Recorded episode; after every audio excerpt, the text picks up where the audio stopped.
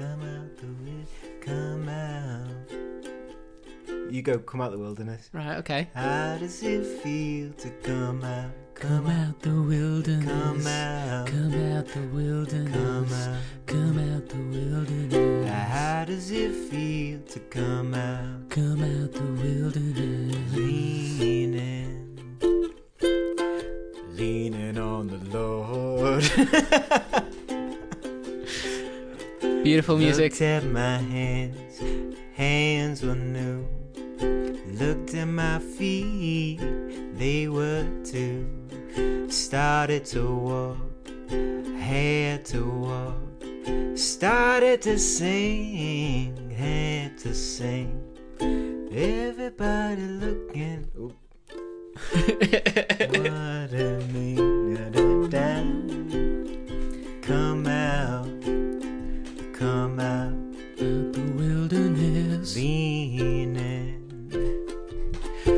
To the stiff breeze. nice. Hey up, I'm Joe Heathcote, and this is Consistently Eccentric, a podcast where I will attempt to teach a friend of mine a lesson from British history, focusing specifically on the lesser known and less believable people and events that the history books tend to leave out. So let's get started with. This story starts at the tail end of the Victorian era, and the three words that you're going to need to remember for this one are freelance, Okay.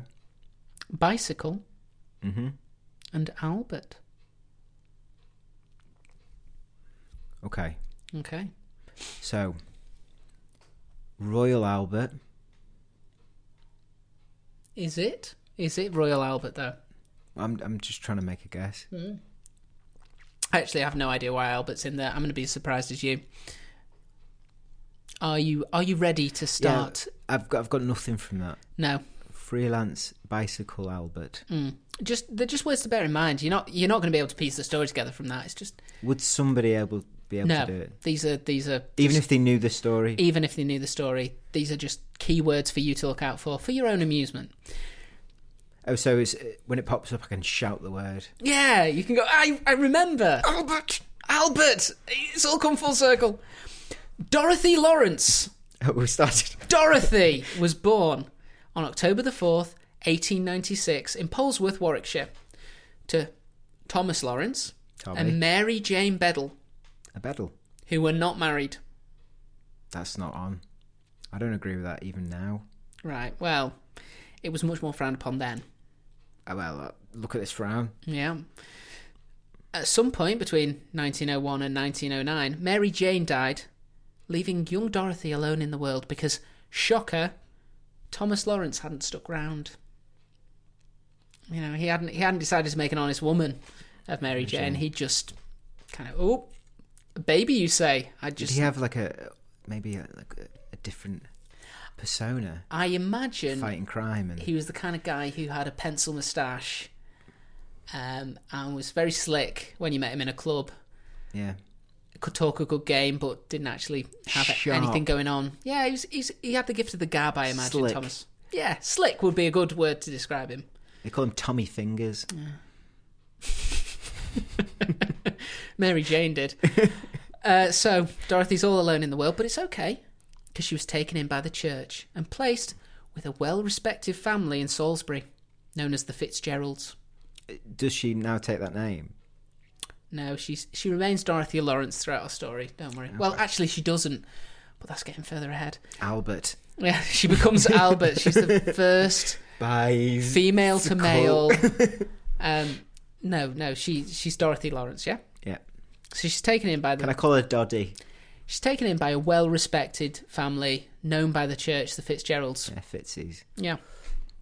So Mr. Fitzgerald regularly. Did she fit in? Did she fit in? All right. I'm pretty sure that Fitzgerald is what the F in JFK stands for. Yeah. I'm, it's something like that. He's definitely a Fitz, but that's American history. We don't need to go into that. So Mr. Fitzgerald regularly sexually abused Dorothy. Why are we doing this? There's no disclaimer at the front of this, No. and I don't mean for the listeners. I feel uh, just for, for, me. for you. Okay, so this this is is integral to the story. You just gotta let me know because I Okay, need to know well, how I'm- I'm light letting you know how now. light I can be. Mr. Fitzgerald regularly sexually abused Dorothy because why else would you take a young girl into your house in I can late think of many reasons. in you know early Edwardian England okay. if it wasn't to you know replace your wife? Oh my god. But Dorothy refused to be a victim. She avidly read about the struggles of the suffragettes, and she believed that she would be able to rise above her, you know, shitty start in life. Let's be fair, and become whatever the hell she wanted. So she she didn't let these Oh, I love Doddy already. she didn't let these things define her. She was gonna make something of herself, and she decided to follow her dream and move to London and make marmalade. well, she moved to London in 1911 at the age of 15 to become A bicycle repair shop woman. a journalist. Oh. Yeah. She's going to make changes. Is she working for herself? Yeah, she's freelance. She's freelance. ding ding. Ding ding. Um, amazingly, she was able to scratch a living in the capital for three years, submitting light entertainment stories to Pall Mall and the Times newspaper. So she wrote for the Times. Well done, Daddy. Yeah, she's already a woman of quality. Sip break. But she never received a byline. Sickle. and she was beginning to see just how low the glass ceiling was for women in her chosen profession in Edwardian England. So she was only really permitted to write entertainment stories, light stuff, fluff pieces. She couldn't do any of the hard hitting journalism that was what she wanted to do. Right. Mm. She wanted to be like, you know, right up there with the Trevor McDonalds of this world. And she was down there with whatever three news was when it was on TV. Right. Yeah, that's a reference you might get being as you were a teenager when three was on TV. Uh, then, lucky, lucky Dorothy, World War One broke out. She's got a story. Yeah, she, she's No one else is covering it. she's got a story Got a- there. She's got a the scoop. Well, she she saw it as a, an opportunity. She thought, "I'll go out to the continent. I'll make a name for myself. I I, I'm going to steal gold. eighteen year old Dorothy Lawrence, will be a war correspondent. That's what I'll do." Yes. Yeah, she knows. So she contacted absolutely every newspaper on Fleet Street. And she said, I don't, I don't want to be paid well. You don't have to worry about my safety. I will go out there, I will dodge bullets, and I will bring you back. And they said we weren't even concerned about that. She has to be sent directly to the front lines in France. She wasn't interested in anything but front and centre where it's at. but unfortunately for her, the government were already aware that trench warfare was an absolute shit show. And they weren't keen for any reporters to be on the front line, let alone an 18 year old girl. God, I love her already. So they were already putting a lot of pressure on the newspapers to maybe not send reporters out there and just rely on the official lines that were coming back from the Ministry of Defence and the Ministry of War. You know, just just, just trust us. It's all going swimmingly. it's fine. It's all following the plan. We know what we're doing, and there's. I mean, even one death is a surprise to us Yeah. at this point. Uh, so, wasn't looking good. But Dorothy, Fuck it, she's going anyway. she kept at it. And eventually, one of the editors of the Times, possibly sick of her asking, gave her money to get a ferry to France and made the vaguest, the vaguest of suggestions that they might possibly look at some stories that she sent back. But to Dorothy, that was a big vote of confidence for her. She was ready to go. So she smuggled her bicycle onto the ferry and made her way straight to Paris. when you say smuggled a bicycle, I have no idea. These were the words I read. She smuggled a bicycle. she just brought a bicycle. Someone, the ticket, ticket officer. Is that a bicycle? Is that a bicycle? Yes, it is a bicycle. Oh, fine. We have a section for bicycles. The French quite like bicycles, or so I've heard. No, she she stood there with it, arm round it. Is this a bicycle? No, it's my sister. She's got it in a dress with a wig. she was deformed in a factory accident. She's very sensitive. Please don't don't mention it. in Paris. Unaware of how many bicycles there were in France. no, it's her special bicycle. Yeah. She'd had it since a child. It was about Was one it- foot off the ground. It was a wheelie, you know. And that's how you smuggle a bicycle. Yeah. so in Paris, she continued to write articles to keep herself fed, while she planned exactly how she was going to make it to the front line. Why she needed to plan this is beyond me. It was 30 miles away from Paris. That's literally how close the front line was to her. But apparently, even though she was in possession of a smuggled bicycle, she needed some time to plan how she was going to get there. Right. You plan that. Would you? Are you just saying? that If, if I was there, I would have just gone. Yeah, step one, Sir, get on which way- bicycle. Step two, ride a flat 30 miles across open French countryside. Step three, be at the front lines. I don't feel, feel it was that simple, Joe. Well, it wasn't obviously, but you know, in terms of planning, my first gambit would probably be that. You, sir. War. Which way? he points. yeah, he points east. Just continue east. Eventually, war. Mercy. Whistling away. Well, 30 miles away. I mean, it's like the war's never happened in Paris, you know. like, yay! we can see the smoke and hear the bombardments on a daily basis, but we're fine. Uh, yeah, so, a first gambit, she tried to enlist with a voluntary aid detachment, a civilian group who offered support to British military. But she was rejected. This might have been because she had absolutely no medical or domestic training. Uh, but it also might have been because she was quite open to everyone that she wanted to be a war journalist. And the British military were still quite keen to avoid war journalists going to view the war that was not going as wars had gone previously, which was basically a lot of British soldiers in red shirts and red coats turn up against a massively outmatched force Yeah. And shoot them into oblivion. Ah, the old days. One person not rejected by the voluntary aid detachment, Agatha Christie. She served with the VAD, and it was where, because she served as an apothecary assistant, she learnt all about how different poisons act on the body. Bloody hell. Yeah. Although she did serve in Torquay rather than France. And was she quite open about was One day I'll make this into a murder mystery. no. Yeah. No, I, I, I don't think it was as consci- um, contentious to. I'm going to write murder mysteries with a Belgian man. okay. Yep. Cool. I Ne- need to learn about poison. For a book, it does sound a bit worrying, doesn't it? It's for a book. How does arsenic work? Is it traceable? It's for a book. I'm writing about a murder. God, I've not thought about it like that, but women were already known to be, if they're gonna murder, poisoners. And then you've got a woman who's turning up wanting to work with the apothecary and go, How do poisons work? Tell me all about the uses of poisons. Hmm. With a little notebook yeah. could be used to poison in drinks, could be used to poison in food, could be used just aerosolize it. Everyone's dead from poison. Next, she tried the direct approach, the one I advocated. She just rode a bike towards the front lines. See what happens. She'd be happy that you advocated that approach. Well, to be honest, how unlikely is it that an 18 year old woman is going to be riding directly at the front lines?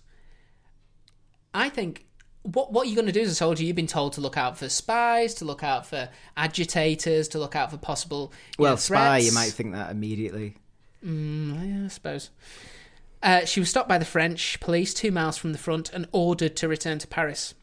But it was too late to complete the trip that day, and she was forced to spend the night sleeping in a haystack in the forest. Why would someone leave a haystack in a forest? There was a war on. Joe, these are the questions you need to ask. Well, I'm, I'm assuming that when you're two miles away from the front lines, you kind of assume that your farm's gonna be fucked quite quickly. Like, maybe we need to relocate. Oh. I mean, how big are farms? It's, muddy possible that today. part of the farm is actually in the front lines now. It's like those people who have cliffs on the um, have the houses on the cliffs on the southern coast of Britain. It's like, Oh no, half of the garden went last night. When when shall we flee? We can do one more winter. One more winter, then we'll flee. Back in Paris, Dorothy hatched a third plan, and this this one was a bit more involved. She'd need some help. So before, when you were asking, why did she need to plan? Yeah, There was a lot of reasons she had to plan. yeah, but she she hadn't she hadn't actually tried the no plan plan first. I think first of all, just balls to the wall, try that, and if that doesn't work, then you plan. intelligent than that. she's, she, she sees a few risks. She goes, you know what? I'm going to plan forward for this. No, t- to be fair Some fair, people would just ride their bike. she, she did a plan, then she did the no plan plan, Yeah, and now she's going back to planning. I would have just done the no plan plan first and then planned. yeah. But if you would have done it, Yeah. No, I would have been conscripted and probably been there anyway. I wouldn't have had to. I'd have been on the front lines going, "This is not what you said it would be at all. It's all. It's also wet and really, really sad. sad. Just, this is a depressing place to be. I can't believe I'm only 30 miles away from Paris. So, being so close to the front lines in Paris, it was a popular destination for the British soldiers who were on leave.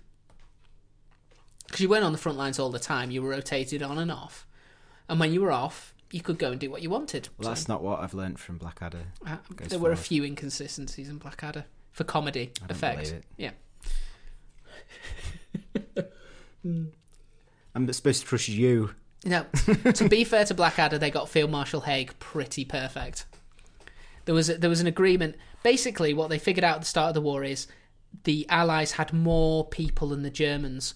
So even if it was a war of attrition and thousands of people died, the Germans would run out of people Before before the English, so long as the casualties were about even. and they used that and said that that was somehow a strategy. it's like, oh, so you're saying that just as long as as many of them die as we do, even if it's thousands upon thousands of men, we win. Well, yeah. Fantastic. Let's do that. I don't see why we'd need to think outside of that box. That seems that seems a win-win. So happy we're living in the time we are. Yeah. So, you can imagine the soldiers were more than happy to spend a little time talking to a nice English girl like Dorothy. Reminds them of Blighty. Oh, oh like the girls back home. I can see her ankles. Oh, I'm sure she showed her ankles. She's riding a bicycle. I mean, you, you can't wear a long skirt on a bicycle. You'll get it caught up in the chain. She's wearing jeans and they're tucked into her socks. First, first stage of the plan, she persuaded the soldiers to teach her drilling technique and military slang, and you can imagine they were fun for that. Yeah. Oh, yeah, march for me. March for me, Dorothy. Oh, Oh, oh. oh pigs. stand to attention, Dorothy, because I am. You Make me hate these soldiers. Well, I, they're, they're basically robbed of their humanity for long periods of time in an all male environment. I think we can forgive them a little bit. And she's using them. Is this it? Did you see this in your notes? No. So she just made it up. this this I'm assuming. Then after I'm she, assuming they're all pigs.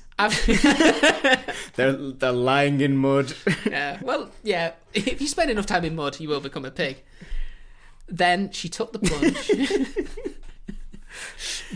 and she found two likely lads. You know, two two good sorts in a Paris cafe, and she suggested to them that it would be a ripping wheeze if they helped her to pretend to be a soldier and to get to the front lines. Again, ripping wheeze was not in any of the documentation I could find. I'm assuming that that was the dialect they used. So this is loose history. I assume she went up to them, went, had a bit of a conversation, and then she went, I've just had an idea. Here's fun. How about if you help me to look like a man and I could go to the front line and we could have a right laugh about it? It'd be a ripping wheeze. And there they went, yeah. Nah, she's too honest for that. She explained. She explained, I'm a war correspondent. I want to, I want to take your stories home. Yeah, But in order to do that with credibility, I need to see them firsthand. yeah. You can tell them whipping. What was it? Whipping sneeze. plausible deniability. They've got to have plausible deniability. They can't say, "Oh yeah, we helped a war correspondent get to the front lines." They've got to go, "Well, she she just thought it'd be a, a lark." So we uh we thought, yeah, she's nice. We've always been told to respect women, being as we are British in the Edwardian era, and yeah, let's do it. Let's make it fun. Can you hear that, listeners? That is Joe's ninth pint of the evening. Well, I'm still talking without slurring, so we're okay. You have a problem. Don't invite me round to watch your uncles. right.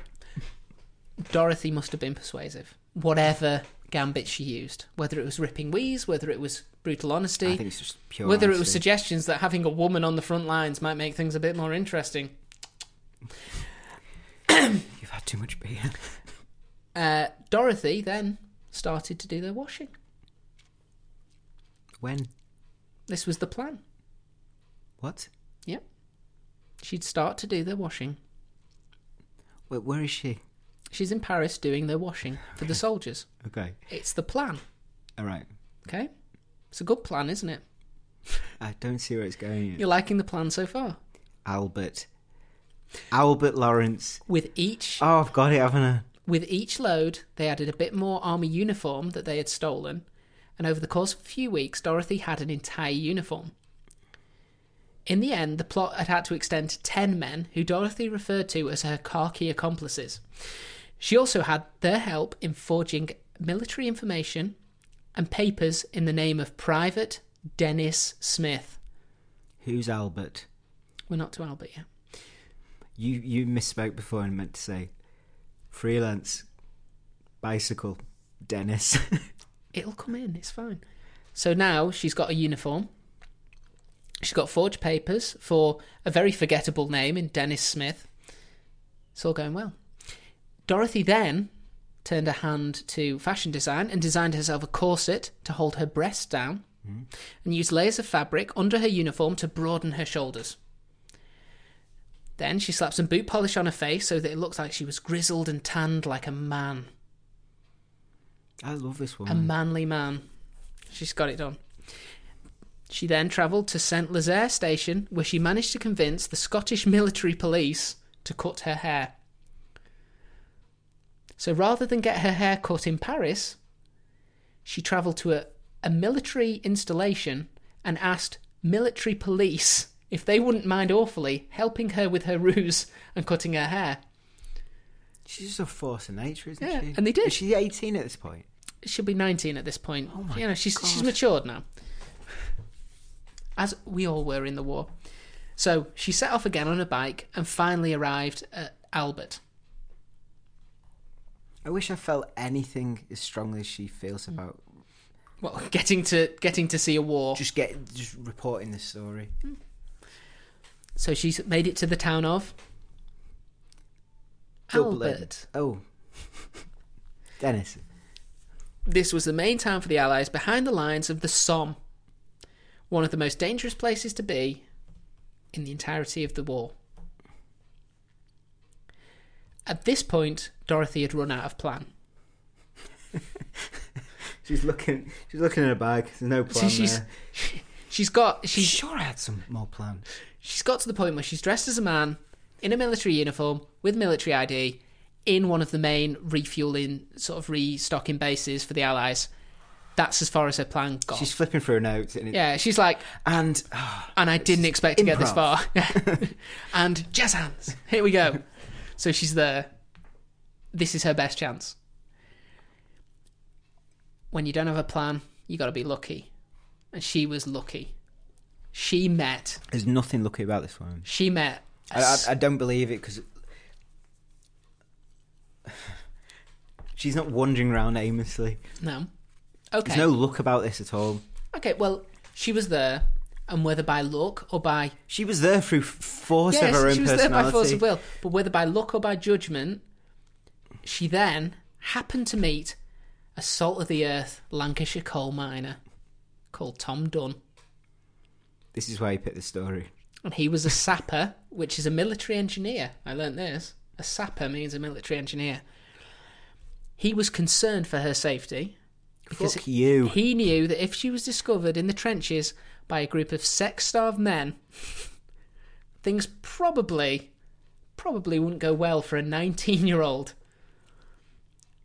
So he took Dorothy, with her consent, to an abandoned cottage he knew of, not far from his own trench. And there, he proceeded Oh, don't don't don't break my heart. to get her settled in nicely. Oh, He's a good you. guy.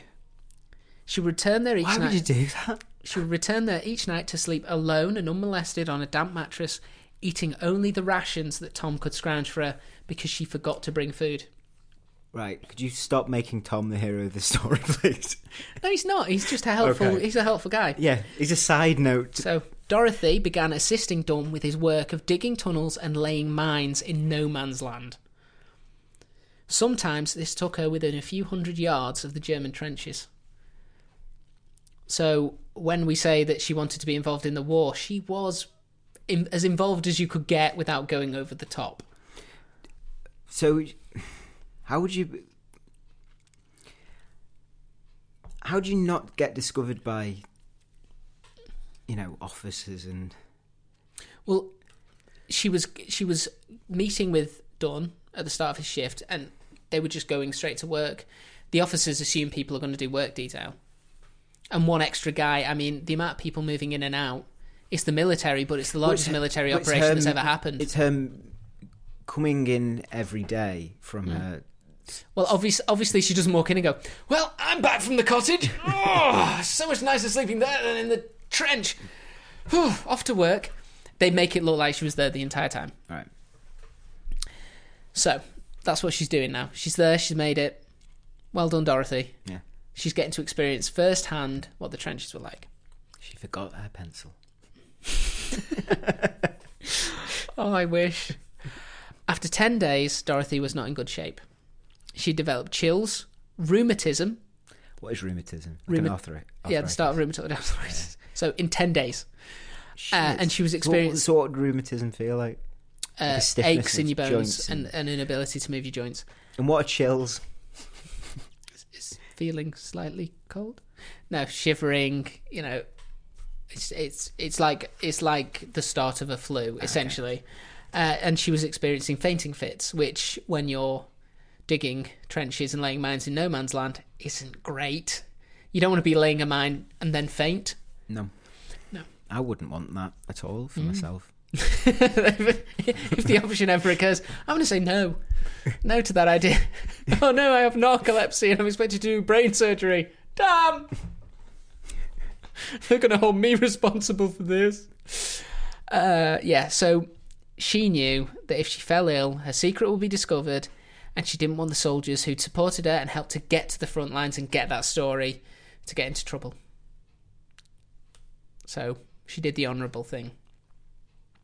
She confessed her deception to the commanding sergeant, and she was immediately placed under military arrest. She was taken back to the HQ, where she was interrogated as a spy.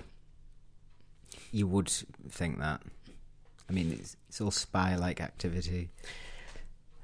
She tried to explain. And they went, "No, you're a spy."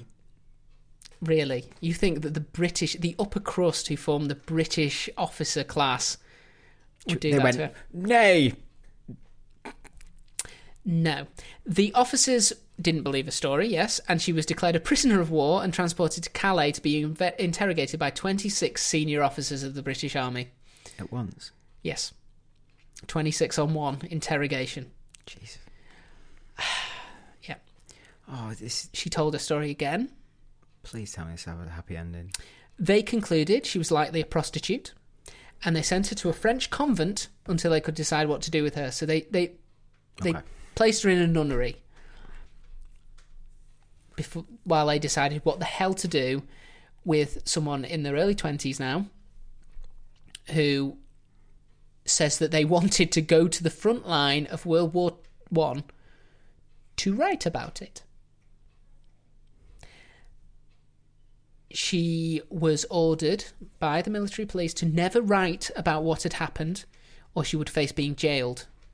And they sent her back to London because they didn't really know what to do with her. told her, never talk about it. I I have a feeling. We don't want to acknowledge that this kind of snafu happened. On the ferry back from France to England, she just so happened to bump into Emmeline Pankhurst, the leader of the women's suffragette movement. Yeah. who asked her to speak at a suffragette meeting because, of course, Dorothy Lawrence immediately told her the entire story of why she was being deported from France. Emboldened by this meeting with a superstar to her, she started out reading about the suffragettes. This was like meeting. It's like if you'd done something and loads of people had said you were stupid, and then you met your idol who went, That's cool. Yeah. You know, properly I s- emboldened. I see you. Yeah. She immediately began to write articles for the Worldwide magazine, but was ordered to destroy whatever she had written by the War Office, who invoked the 1914 Defence of the Realm Act. So the stories she did write didn't get published and were immediately destroyed. But she wasn't jailed. No. She was finally, finally able to release a book about her experiences in 1919 after the war ended. But by this time, the public were more than aware of the horrors uh, because returning soldiers had told them, and no one wanted to relive the war. Everyone was tired of it. The book was pulped within a year, and Dorothy's journalism career was essentially over from that point. Like twenty five done. She was done. Can you can you get this book anywhere? Uh, you can now. You can get it on archive.org. oh, go read it. Mm. I'm gonna, By- learn, I'm going to learn how to read, and I'm Mm. going to read that. good. It, it, it'll make it easier than me explaining every incident in British history to you via a podcast. Please read it to me. Do the voices. He said, "Whiz bang!" I, I added that. I'm going to make it more zhuzhy. By 1925, she was destitute, and her increasingly erratic behaviour brought her to the attention of the authorities. She was brought before a doctor, and she disclosed that she'd been raped as a child by her foster family, Fitzgerald. Unfortunately, Fitzgerald was considered a pillar of the community, and the doctor declared her insane and had her committed. I'm actually getting upset. She was sent to Colney Hatch Lunatic Asylum in North London. Uh, this asylum was famous. This is a side note, might amuse you. It had the longest corridor in Britain. It didn't. It did. It was a very long corridor. You could you could walk it for ten minutes, and you'd still be walking the corridor. It was a long corridor. It was basically a building that was built on one floor in a linear fashion. Did they get the award? They did. They got an award for having the longest corridor. The Britain. Halsey. Oh no.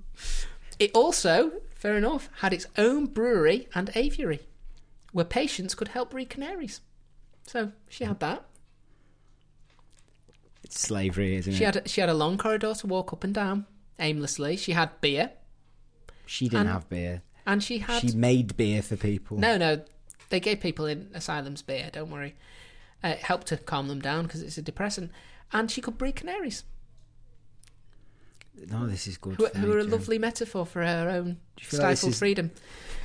Dorothy stayed in the asylum for 39 years. She saw the name change to Friern Hospital and saw the care she received fall under the auspices of the newly created NHS. It wasn't, however, her last experience of the war because during the Second World War the hospital was bombed and 36 patients lost their lives. Dorothy herself died at the hospital in 1964 and was buried in a pauper's grave in New Southgate Cemetery with no family or friends present. But in 2003, a note of Dorothy's was found by her grandson, by sorry, by the grandson of one of the soldiers who had helped her, Richard Sampson Bennett. This sparked a renewed interest in the only female to have served on the front lines in World War One. Her story is now part of an exhibition at the Imperial War Museum, and her book is available to all.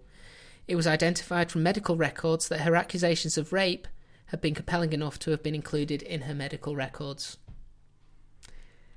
Oh my god. And that is the story of the only woman who fought in World War One, She's amazing. Sapper Dorothy Lawrence.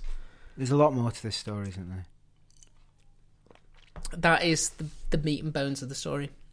She was someone who had a drive to do something before the time that that was accepted, and it eventually led to her being committed.